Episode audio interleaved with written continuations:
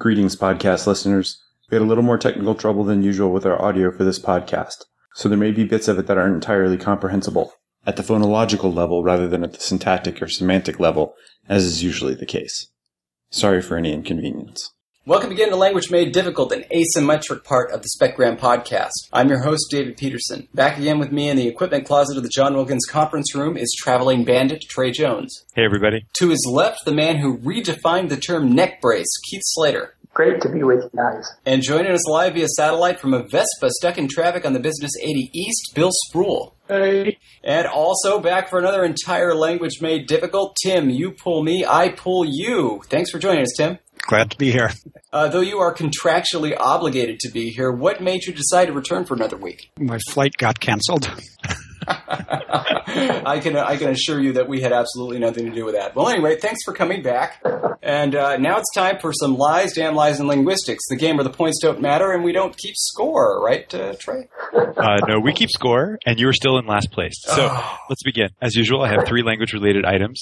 Two are true. And we had a little problem with this last week, so two are true. Okay. One is false. Got it. And you guys have to figure out what's what. And then we'll talk about it when we're done. So here we go. This week's theme is random weirdness. Mm. Item number one. The Itsekiri and Okpe languages of Africa have different words like blood, fire, and firewood for use during the day or during the night. Mm. Item number two. In the Papua New Guinea language Malas, you can't start a conversation with an allusion to the weather. And item number three. In the Paraguayan language Guarani, nouns can have tense. For example, leaves used for tea are marked in the past tense. All right, who wants to go first? I'll go first. Okay, so I want to take them in reverse order. I think uh, Guarani example of nouns that can have tense. Nouns ought to have tense. There should be languages like this.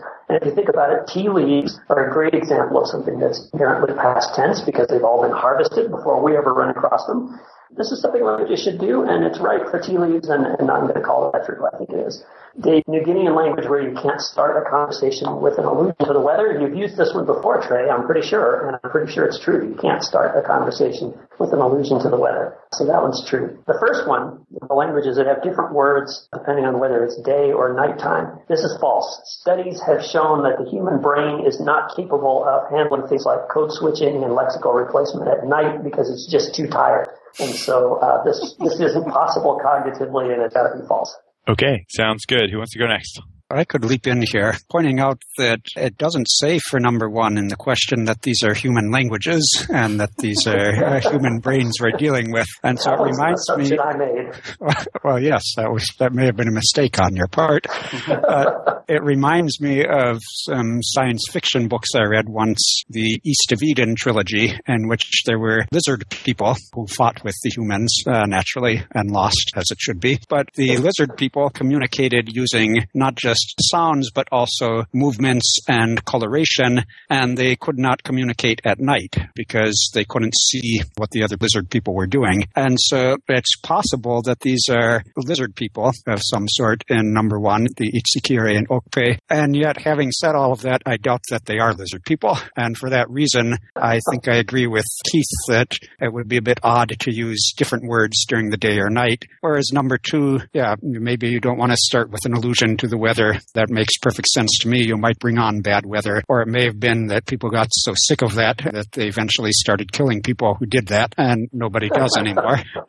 Uh, sort of like the people who come up to you and say, hot enough for you on a day like today when it was 100 degrees, to which the answer is yes, but the penalty for saying that is death. And number three, yeah, that sounds reasonable to me. If fish that you eat in Spanish can have a sort of past participle marker on them, why can't Guarani nouns have past tense for leaves? So much as it pains me to do it, I'm going to have to agree with Keith on this one.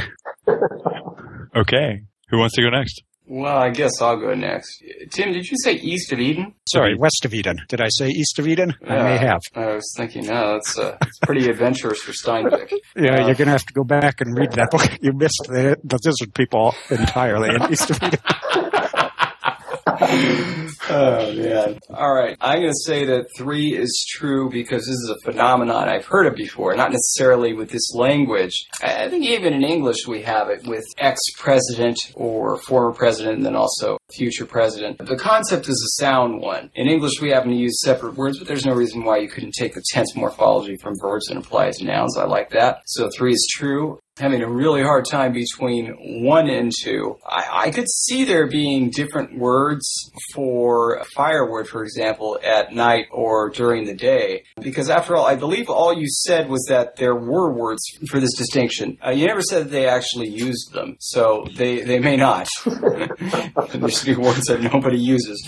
Distinction in competence, not performance. Theoretical distinction, hypothetical. It sounds a little too far fetched. I'm going to go, even though it sounds completely stupid, because I'll learn this Papua New Guinean language and I'll begin a, a conversation with a reference to the weather and what you're going to do about it, but whatever. Let's just say that that one is true and number one is false. So I am falling in line with the other two. All right, Bill? Well, let's see. For number three with the Paraguayan language, for the nouns to have tense, the tense markers are should be formally identical to the tense markers used in verbs. I know there's at least one language that does that. I think Navome did. I don't know whether Guarani does or not, but I'm willing to believe it does. So that number three is possible. Uh, number one, I'm also willing to believe that you would have different words for these things during the day and night because during the day, for example, maybe be approached fire and firewood in terms of cooking as opposed to light production. Number two, this does sound like something Trey has used before. I don't know if it was malice. There are eight gazillion languages in New Guinea, so it could be false because it's true of 20 New Guinea languages, but not malice. I'm not sure. So I am going to take the approach that this was in fact malice aforethought on Trey's part and say number two is the false one. Okay, uh, let's start with number three. Everybody agrees that Paraguayan nouns can have tense, and that is true. Cool. Then I guess we'll we'll go to number one. It is in fact true that these languages have No. different words for blood, fire, and firewood for use during the day and for use at night. And so, in fact, Bill is the only one who got it right. I did, in fact, make up another weather item. You accuse me of being tricky all the time, so I thought I'd be tricky, and uh, you didn't think I would do the same thing twice. And in fact, that is a rule from a Victorian etiquette book that you shouldn't start a conversation with an allusion to the weather. Ah, I can't believe that prescriptivism fooled me. Well, well, there's another giveaway there in that it says an allusion to the weather. You figure natural languages might have some sort of politeness rule that says don't start a conversation by talking about the weather. But why prohibit just alluding to it? It's like an indirect reference to the weather is worse than actually talking about it. Oh boy, I, actually maybe that is worse. So you know, you just walk in and say, "Huh, my shirt collar seems to be awfully moist, doesn't it?" Oh. Boy, Celsius would be fond of today, wouldn't he? Yeah. Somebody comes in and starts doing passive aggressive references to the weather like that, I just punch them.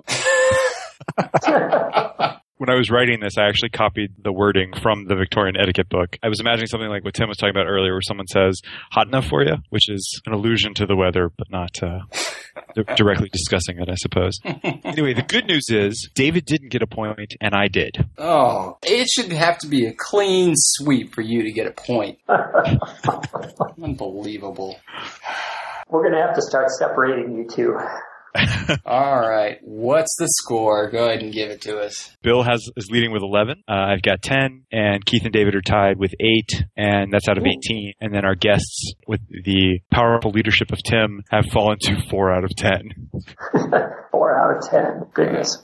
Okay, so I I think that we should go back and revise the scores, though, so that you don't have as many points, Trey, because it just doesn't seem right. Uh, If even one person, you know, figures you out, nothing for you, no soup for you, says I. I think the scoring system is perfectly reasonable, given that the way it's it's working out here is that uh, Bill's the smart one, I'm the clever one, and then there's Oh boy! All right, all right. Well, anyway, thank you for once again shaming me. I uh, am grateful to you for doing so. Next up, we have some language news, but first, a word from our sponsor. How do you think Mr. fucking felt when he first came to the US and discovered what his name sounds like to the Americans? How about Miss Fanny Tickler, who always thought her name sounded rather cute when she arrived in London and discovered that saying her own name aloud around children might get her arrested? Consider poor Richard Head, who, as a child, could never get the other kids to call him Reggie. They always called him Dick and made him cry. Do you want experiences like these to scar your children? Of course not. No one does.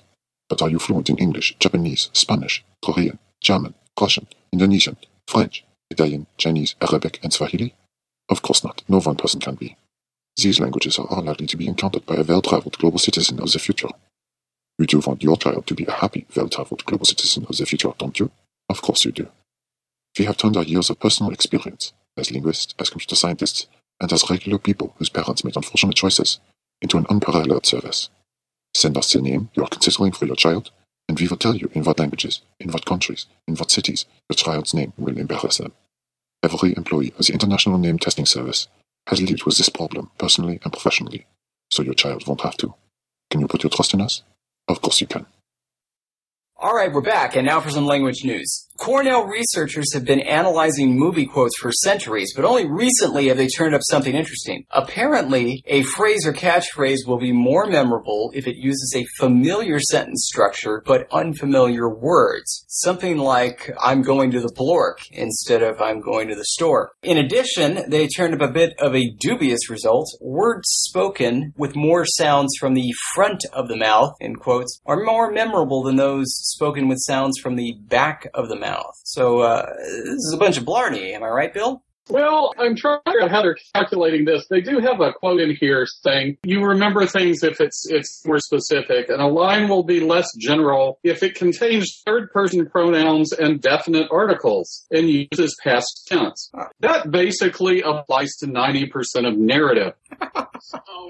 On the one hand, it is likely true that the vast number of memorable lines from movies conform to that just like the vast number of lines from movies conform to the idea that um, it's audible, for example, uh, or in English. That is kind of a match, but I I want more of a subset of that, frankly. Bill, you reversed the polarity there. Those were the attributes of the things that were not memorable. Oh. But that's the part I remember. that was the catchy part of that article. but it did describe the third person pronouns using third person pronouns. The descriptions were very general. So that's why you remembered it, but not the line before, which actually did actually have definite articles and stuff and made it less memorable. so what they're saying, if you really want it to be memorable, do something that people don't normally do, like use the future perfect progressive passive. No, it should be in the Those are present. the droids tense. we will have been having driven about. you want to use the present tense. First or second person pronouns are probably good. And you want to avoid definite articles because they refer to specific things. So, like maybe something like "You'll be on an edge of your seat." Well, obviously, Yeah, exactly. Okay. I think one obvious application of this technology, it, since they have a computer program that, that was able to pick the catch your catchphrase a significant portion of the time, is that they should generate lots and lots of alternative dialogues in movie scripts. And they could use random permutations with a computer, or they could use 17 script doctors, or just a bunch of monkeys on typewriters, and then have the algorithm predict the catchiness of the dialogue snippets. This could be very profitable because the more catchy uh, catchphrases that you can put into the, the movie, the more t-shirts you can sell. So I think it's a really good idea. You gotta love the linguistic felicity of it all. Yeah, it's really movies are really all about the t-shirts nowadays, aren't they? Uh, and yet, I don't find myself walking around with many movie T-shirts. I don't even have a single uh, a single T-shirt that says Star Wars on it. I, I must be doing something wrong. You're like the people who are actually in the study because they chose people who hadn't seen the movies to rate them. I guess because they didn't want them to. You already know what the, the Are catchy catchphrase was. Are you serious? And the movie was Star Wars. They're finding people who haven't seen Star Wars. They tried. I, I wouldn't have thought this was a good idea because the catchiest catchphrases come from the most popular movies, and the people who haven't seen them are probably socially defective in some way. But I guess it worked out okay. Hey, wait a minute. From the study, it seemed to have worked out okay, and you got to love the linguistic felicity of it all. oh, brother. I, I'm still stuck on this T-shirt thing. We don't really have these slogans on T-shirts very much. I was just thinking of, uh, it was for some reason a T-shirt of Indiana Jones, you know, looking very angry with his finger pointing, and then uh, it just says, uh, "It belongs in a museum." it's, not, it's not a shirt. What that? What are the memorable lines? I don't know. It's, it's, it's the one I remember. That can't be because it has a third person pronoun in it. Oh, no, yeah. Maybe you, you you belong in a museum. I mean, I didn't, I didn't understand this. So they said uh, the memorable things incorporate distinctive words or phrases and make general statements that can apply elsewhere. So I can sort of imagine a T-shirt. One of their examples was, "These aren't the droids you're looking for," which curiously is the droids, too specific, right? But Right. should have been, "These aren't any droids you're looking for." But I can imagine a T-shirt that says, "I'm not the droid you're looking for," something like that. Mm. Th- But I couldn't really imagine why they could say the phrase, these aren't the droids you're looking for, it could be applied in other contexts. You know, I mean, it's cute, but there aren't any other contexts where you need to tell someone, these aren't the droids you're looking for. It actually is used a lot by, by It people who is, are not it is, it's common. by people who are not socially defective, right? Who've seen the movie. but I think they use it as an illusion. Yeah. Uh, well, it's a speech act to tell someone that you're exerting mind control over them. You say that to someone like after you've told them, for example, that Burushaski is an Indo-European language, and then they say, "Really? I, I don't know that. I don't think that's true." And then you say, "These aren't the droids you're looking for," and wave your hand, and then they're supposed to believe you. So first, uh, I think the idea though is that if they're supposed to be general and they're supposed to generalize to other contexts, that's only true of this particular phrase because the movie is so famous and then because people have latched onto it and are starting to use it other places. When it first began, I'm hard pressed to imagine, you know, George Lucas thinking, all right, this line has to be good. They're going to be saying this for years. Now, he's probably, you know, more concerned, you know, the, the Luke, I am your father. He wanted to get that nice and simple as opposed to something like, Luke, I've given this a lot of thought and I didn't know if I really wanted to approach this with you. But listen, I've done some tests and it turns out that there's a very good chance that, uh, that, you know, I was the one that fathered you. Uh, that just, it doesn't have the punch. But no, these aren't the droids you're looking for. That was probably a throwaway line that now has become something of an internet phenomenon, kind of like, it's a trap! I think this is why you need to go back to the, the thing I was talking about before, where you can make all Okay. this alternate dialogue for your movie scripts. You could try that big long soliloquy you had, and then Luke, I am your father, and run them through the machine, and it tells you which one you should pick. Ah. George Lucas is constantly tinkering with his movies, going back and redoing them. And I think you should suggest that paragraph to him as a sort of more 21st century, um, because after all, Darth Vader does end up at the end to be a good guy. He tosses the Emperor down into a pit, and so that makes up for all Spoiler the- alert! Spoiler alert! Oh, speaking of which, makes up for all the millions of people that he's killed Oh, in his man. life because Yeah. he turned out to be Yes. in the end he wouldn't let his son be killed he's okay but that being the case maybe that dialogue was inappropriate for him and yeah i think the computer would agree if you ran that through and would say that this is much more memorable dialogue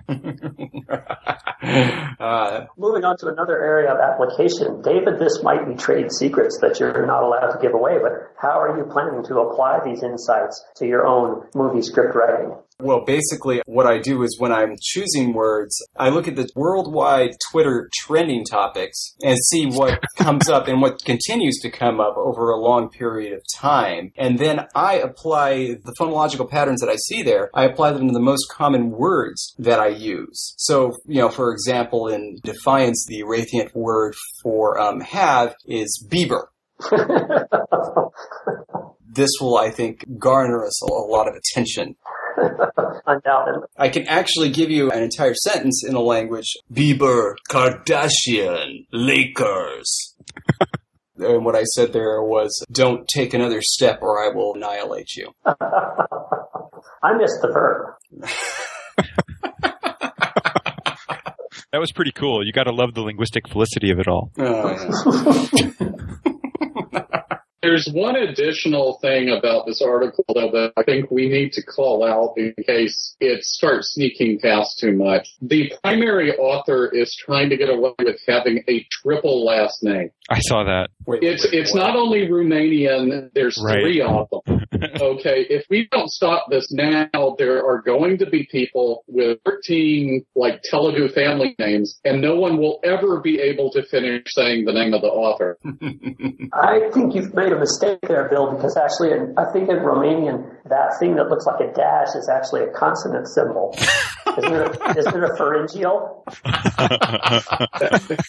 That's certainly possible. Oh, but the thing is, though, uh, especially for, for academia, if your name is long enough, then you don't actually have to produce any scholarship. I mean, theoretically, you can get to a point where your name is so long that they will never be able to finish reading it or saying it to get to the content of your paper before they die. Yeah, there you go. There you've made your bank, as it were. It's a little simpler than that. If you have a big name, you're a big name professor. I think you don't want to have it so long that you couldn't finish saying it. But I think this triple name is about the right length, where if it's in your references, you'll see it and it will stand out. And so even if you're like a very minor reference, people will go, "Wow, I think I've seen that name a lot in references." because it's always going to jump out just because it's so big. Wow. It's kind of like the name Trey Jones in the specgram. Yep, you got to love the linguistic felicity of it all. Are you trying to create a specgram catchphrase? Where did you get this phrase from, Trey? Unbelievable. Anyway, I was I was going to propose uh, bringing it back to the actual topic of the article. I was going to propose a couple of possible names for this new field of study. Mhm. Uh, one would be earwormology, or if you want to go more classic, it could be otovermology. Ooh, I actually Either like way. both. I like both of them. Very nice. Either way, you got to love the linguistic felicity of it all. You can take that to the pharynx. That's my attempt at a catchphrase. Some linguists have discovered a new Indo-European language, according to no one whose reputation I respect. Apparently, the sensationalist language rags have picked up on the story and run with it. Here's how this article in particular starts. Professor Ilya Chashule's discovery, which has now been verified by a number of the world's top linguists, has excited linguistics experts around the world. top linguists, eh? Never called me. And if you ask me, this thing isn't even close to Indo-European. But let's ask our resident IE expert, Tim Pulju. Tim, what do you think? Is this language Burushaski Latin or is it not Latin? it's clearly not Latin, um, nor is it very likely to be Phrygian, despite what Professor Chasule has written, not just recently. The news gathering organizations of the world seem to me to be uh, a bit slow on the uptake on this one, seeing as Chasule has been peddling this theory for at least 10 years now, and possibly longer. I first heard of it a long time ago. I should say, in fairness to him, that I have not looked in great detail at his evidence because it struck me as preposterously unlikely that Burashevsky is Indo-European at all, and especially that it is closely related to Phrygian, although I admit it would be hard to tell since we know so very little about Phrygian that uh, you could probably prove that languages of the Philippines are closely related to Phrygian if you had fairly lax standards of scholarship. so, in fact, he even wrote a book on this a few years ago, which once again I didn't read, although I've looked at a few of his examples and find them uh, singularly unimpressive.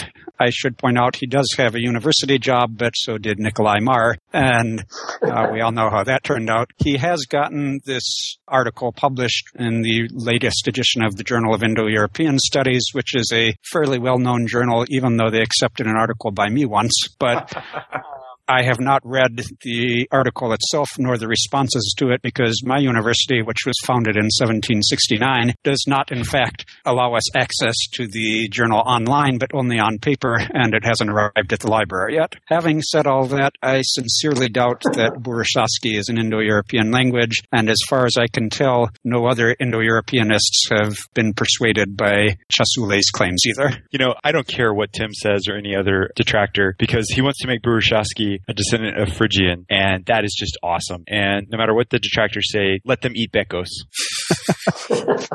Uh, I don't think he uses the word bekos, unfortunately, in his uh, claim. That would definitely be convincing proof if he were able to show, because that would really take things back quite a long ways. I have a question though, Tim, as an Indo-Europeanist. Go against your intuitions here and just suppose that Professor Chasule is right, that Burashevsky is Indo-European. The house is getting a little crowded. Which language gets thrown out to make room for Burashevsky? I mean, should we get rid of Yiddish now or what? Indo-European is a big tent. We have room for many more languages. In fact, Sir William Jones wanted to add uh, Malayo-Polynesian languages into the family and various other languages which more closed-minded modern Indo-Europeanists reject as parts of the family, and others have attempted to add Etruscan to the family. So I think there's plenty of room for new languages. Even con languages, if they have a sufficient Indo-European basis, could be added to the family, not to mention all of the pidgins and creoles that are based on Indo-European languages. So we're getting bigger and bigger, and if we can't add Burushaski to the family through historical comparative linguistics, we can turn it into an Indic Creole instead. well, listen, I think if Burushaski makes it in, I mean that that kind of opens the door even wider. Forget having any Indo-European related vocabulary. That we'll, we'll just have something, and if we can relate it to Burushaski using the exact same means that Chashule uses to link Burushaski to Indo-European, then you know by that logic, pretty much we will be back with Proto-Indo-European being proto-world, uh, and that everything else is just related to it. I think this is very exciting. And of course, I know this is extremely exciting because in in our time at Language Made Difficult, we've seen some, some really uh, outstanding science writing. But this, I think, really has to take the cake. So this is uh, the part where it mentions the Journal of Indo-European Studies. An entire issue of the eminent International Linguistics Journal, the Journal of Indo-European Studies, is devoted to discussions of his finding later this month. My goodness, wait, in the next, in the very next paragraph, these word eminent again. More than 50 eminent linguists have tried over many years to determine the genetic relationship of Burushaski. I think it was 53 exactly. oh, man. It's actually not the entire issue either. It's um, about half of the issue. You say that, but this article says the whole issue. So, I mean, I don't know. This That's one sounds true. a bit It- it more is in sensational. writing. Yeah. So, Yeah. uh, and if it's on the internet, I have to believe it. Uh, speaking of being on the internet, I wanted to learn some more about this whole issue. So, I went, of course, to Wikipedia, which is the appropriate place to go for such questions. And I found that there was not very much mention made of this in the article on Burushaski. But then, and I invite you all to do this when you have some time, if you go to the talk section of the article, my, my, you get to witness, bear witness to quite an argument between um, somebody who's the main editor on this page and then Professor Chashule himself actually jumps in here and starts arguing with him about this. Wow. Oh yeah, hmm. yeah. yeah. I'm sorry. I, I was trying to see if I could find a representative quote here. If you're arguing in the talk page on Wikipedia, the level of scholarship in which you're engaged has to be questioned. I would like to know, because I haven't been following this at all, but it strikes me that any language that is claimed to be Phrygian, uh, in that language, you should be able to reconstruct at least 14 lexical roots that refer to different types of jaunty caps. because, I mean, as we all know, that is the marker of Phrygian, is having a baroquely elaborated vocabulary to do jaunty headgear. Actually, well, the Phrygian Liberty Cap that you're speaking of is clear evidence of relationship between Phrygians and French revolutionaries in the late 1700s, since in fact they wore those caps uh, regularly to indicate their descent from the Phrygians. But no, the Burushaski were tended to wear turbans instead. Okay. Although French does sound kind of like Wordowski. they do both begin with labial obstruents. That's true. They're very close, and they have R's.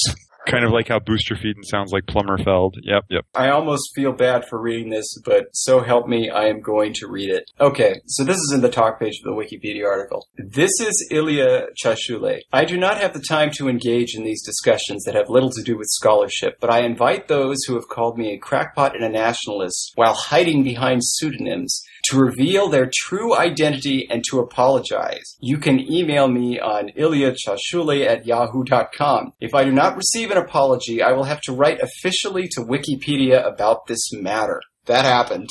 Like I said, if you're Oh man, if you're fighting with the, the internet trolls on the Wikipedia talk page, you just uh, Oh, wow. Anyway, you know what I was trying to pull up, but I did actually find some of the correspondences that were being made there. And honestly, to me, they did seem a little thin. Uh, as in, you know, like the word for X could be theoretically related to a mythology where this happens in some distantly related culture, uh, as opposed to, you know, a direct correspondence. And then even the, the phonological similarity wasn't as close. But one thing I discovered was one of the main groups that were, were opposed to the inclusion of Burushavsky as Indo-European were themselves making arguments for proto-world. You know, that, that's kind of like you don't want to have a crazy person stand up and defend you. Uh, that that almost lent credence to Burushavsky. It seems like Burushavsky is closer to Indo-European than they were to proto-world. Yeah, no. even though I think uh, John Bengtson has written about this, that may be who you're referring to. Even if Bengtson is wrong about Burushaski and Yeniseian, that doesn't mean he's wrong about Burushaski not being Indo-European. yeah, That's true. That's true. I certainly had a, a, thought here. You know how in syntax class, everybody has that problem where you hear some uh, ungrammatical construction so many times in the mm. class that start, you sort of get used to it. it. It sort of seems to be okay, and you maybe use it jokingly, and next thing you know, you're socially defective. But I wonder if people who do comparative, these kind of comparative studies, if they start off, they look at, at semantic drift, and they just sort of get used to the fact that words aren't exactly aligned, right? And so you have, in one language, you have leg, and in another language, you have knee, and that's okay, right? And so instead of this being a little bit different over time, this sort of comes to be the standard level of difference. And then it drifts a little bit more and like, well, leg and body. Okay, well, that's all right. And then next thing you know, you're saying leg and pig snout. You're like, yeah, sure, I could see that. I, I could see how you could just sort of become desensitized to the, the width of the semantic drift over time. And maybe that's what leads to this kind of craziness. We call that the Greenberg phenomena. yeah, yes. Or, yeah, uh, in particularly severe cases, people end up thinking that a word, for example, that means brain damaged could end up meaning pleasant. well, the problem, of course, is that it could, given enough time.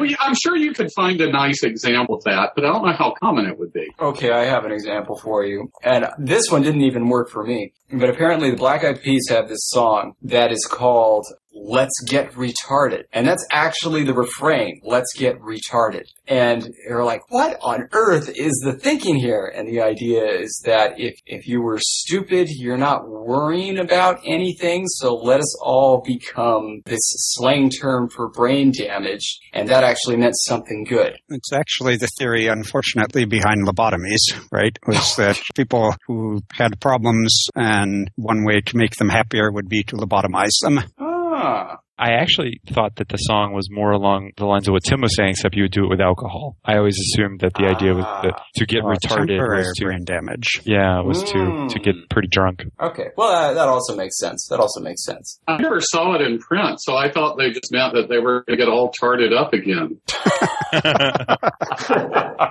Because they're going to go out on the town as streetwalkers. Got it. Yeah, Okay. Well, anyway, I think we've come to the conclusion that uh, Burushaski is likely not Indo-European. It is potentially a conlang, and therefore it is probably a resident of Proto-World. Pro- If it was a conlang, it was probably a conlang created by Indo-European speakers who were looking for something different. That is a theory that I'd be willing to write an article about. We have more LMD coming up, but first, a word from our sponsor. Language Made Difficult is brought to you by the Nordic Journal of Avian Languages of the Southern Hemisphere. The Nordic Journal is proud to support Speculative Grammarian and reminds listeners everywhere that we need your article contributions because, as the saying goes, birds of a feather publish together. And we're back. The past two weeks on Specgram, we've had the pleasure of having Tim Pulju with us. It's not often we have a guest with us that holds Trey's power of attorney, so we thought we'd take a moment to speak with Tim about Tim. Uh, so, Tim, thanks for agreeing to this. You're welcome. So, uh, Tim works in the linguistics program at Dartmouth and then also is housed within classics and has a somewhat tenuous relationship to cognitive science as well. He does it all. And he recently gave a TEDx talk at Dartmouth about language. But more importantly, he's one of the few people to hold the key to the Specgram executive bathroom, the one that has the toilet with a toilet seat on it. So, Tim, Tell us about why you've risked your reputation, your job, and your life penning articles for SpecGram over the years. Well, first, I'd like to say that we refer to it as the executive washroom, not the executive bathroom. Oh, that's why I don't have the key. yes. Uh, aside from that, uh, I think we're all aware that writing for SpecGram is one of the most lucrative sorts of writing that a linguist can do. One of the best ways to earn money from your articles. Speculative Grammarian pays a much higher rate than other journals such as Studies in Language or linguistics or even uh, language, which is a journal that I just heard about from Keith a couple of weeks ago.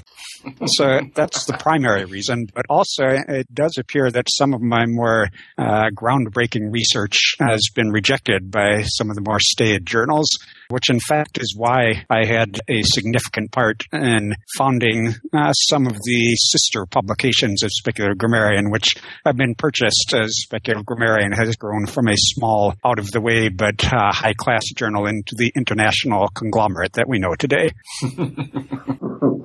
What was the first one? Was it Lingua Franca? Well, Lingua Franca actually is older uh, even than I am. Well, Wow. perhaps not older, but older than I am as a linguist. That was founded by other linguists when I was still in elementary school, probably. And I knew nothing about it, but when Keith Slater and I were students at Michigan State University, there was a time for no apparent reason when I decided to throw our good friend Ross Wagner out of the honors college because he was too short. So uh, we wrote him a letter doing that, and that was kind of enjoyable. Ross, by the way, is a professor of Greek nowadays, so being expelled from the honors college unofficially did not harm his career. Um, then I put together a little flyer and distributed it in the linguistics department announcing a symposium on the topic Chomsky, man or myth. This It was an particular excellent meeting. it was it was to be held, I believe, in the Savonarola Memorial Cathedral in Lansing, Michigan, with bowling to follow. And we passed it around, and I do recall one of the staff, not one of the professors there, who picked up a copy and was gravely concerned that there was no date mentioned for this upcoming colloquium. Um, that prompted a fellow student of ours named Wotak Ung to put together his own flyer. This was 1988, a flyer saying Chomsky trailing in presidential race. And that prompted Keith to say that we should start a journal, which we called Psammeticus Quarterly. That sort of got the ball rolling. Out of that, uh, various other journals were born, and eventually Speculative Grammarian came into being, or I should say that we restarted Speculative Grammarian after it had been shut down for a few years by no doubt hostile press or hurricanes or something else. Since, as we all know, Speculative Grammarian goes back to at least the 13th century and more likely to the 9th century, and possibly uh, farther back. We're still researching. So, Trey, how exactly did you get into this? Like, how did you eventually meet up with Tim? I was an indentured servant at Rice University, where uh, Tim was a what was it a second tier slave master, and it turned out that my housing unit was right next to his palatial mansion uh, where he stayed, and. One day he was about to throw me into a pit, and I said, "What if I could say something humorous about linguistics?" And he said, "I'll let you live five minutes longer." And we've gone from there. And he said enough humorous things that he actually has 45 minutes of time banked up. So, Oh boy! And so now we're on the air and live here. You can you can go ahead and tell us, Tim, what you really thought of Trey. Like I know that you and I were discussing this earlier, just uh, b- before Trey came on. That uh, really you were just kind of humoring him. That this whole time he hasn't actually said anything funny about linguistics. Is this true? Trey, as you know, is a direct descendant of Sir William Jones. And so our primary reason for adding him to the editorial board to begin with was that the prestige of Speculative Grammarian had fallen a fair bit, mostly after we allowed Bill onto the board. And so we wanted to raise it up. So everyone knew Trey because he had business cards that said direct descendant of Sir Jones on them. And so he was well known in the linguistic community, and so we thought it would be good to have him on board. Uh, what we did not know was that, like Sir William Jones, he has a genius for taking power for himself. Uh, Sir William Jones, when he first went to India, did not go as a judge, but as a cabin boy, and yet he rose up to the position of chief magistrate of Bengal within a few years through the same sort of techniques, which I'm not going to mention on the air, that Trey managed to use. And there are very good reasons why none of us would dare to cross Trey now. But it's turned out to be good because, unlike me, Trey actually knows how to turn on a computer, and so he managed to put uh, speculative grammarian online, whatever that means. I, I don't really understand the meaning of this modern terminology, and that apparently has increased its uh, influence in the world of linguistics. so Trey is a legacy. I would expect nothing less from a private institution like Speculative Grammarian. Actually, Trey's full name is Sir William Jones III. yeah, it was a little bit embarrassing when my first name is actually Sir.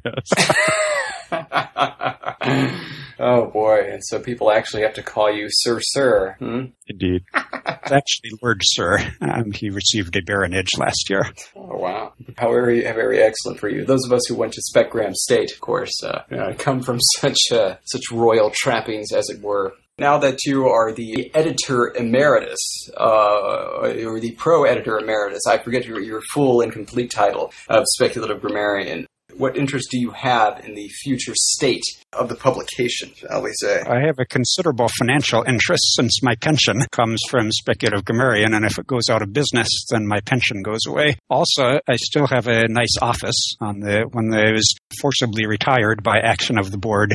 I did manage to work out a deal where I was able to keep a nice corner office, which has a very comfortable couch in it, and I find that a very useful place to go to hide from my wives and grandchildren and even children. Those of them, many of my grandchildren spend the time at one or another of my houses. I find it advisable to have more than one house since some of my wives don't get along too well, but as I've aged, I find it preferable to have some sort of peace and quiet. And as you well know, there's generally very little going on at Specgram headquarters. It's a nice, calm, peaceful sort of place. Occasional janitors going through, sweeping up uh, here and there, and a few interns maybe being sacrificed to the gods. But aside from that, it's a nice place to take a nap. So those are my two main concerns. I go there for peace and quiet and also for my pension. Well, you have uh, contributed much to the field of satirical linguistics. For that, we are, of course, forever grateful. It's both an honor and a pleasure to have you here to graciously share the uh, executive washroom key with us, uh, right? I'm sorry, that's up to uh, editor in chief Jones, and he's told me that there's no way that you're getting that washroom key until you return the Buick that you stole from him last year. I needed the Buick because I wanted to drive to Atlantic City because I heard there was gambling there. Isn't that enough? It is for me. Oh. we were going to give you a key, but it turns out that due to the continuing pace of technology, it's impossible to make copies of them now. So you'll have to wait until someone who currently has one dies. Oh boy. And with that cheery notion, thanks again for joining us, Tim. That's all the time we have on Language Made Difficult. Join us next time when we talk about the linguistic phenomena in Twilight, Justin Bieber, Fifty Shades of Grey, Jersey Shore, American Idol, Cake Boss, The Bachelorette, The X Factor, and The Hunger Games. Thanks for listening. So that we can get the actual science out of the way and get to the jokes. It's Just as a general move, it doesn't matter what the language is. You can always play the Etruscan card. To uh, graciously now for uh, some actual news which isn't news, or is it actual? Wait, actual news that isn't news, or news that isn't actual news? So um, anyway, we have more LD and L. no, we don't. I'm not sure. I can edit around the in the middle. And he's a buying a stairway up to um to um to um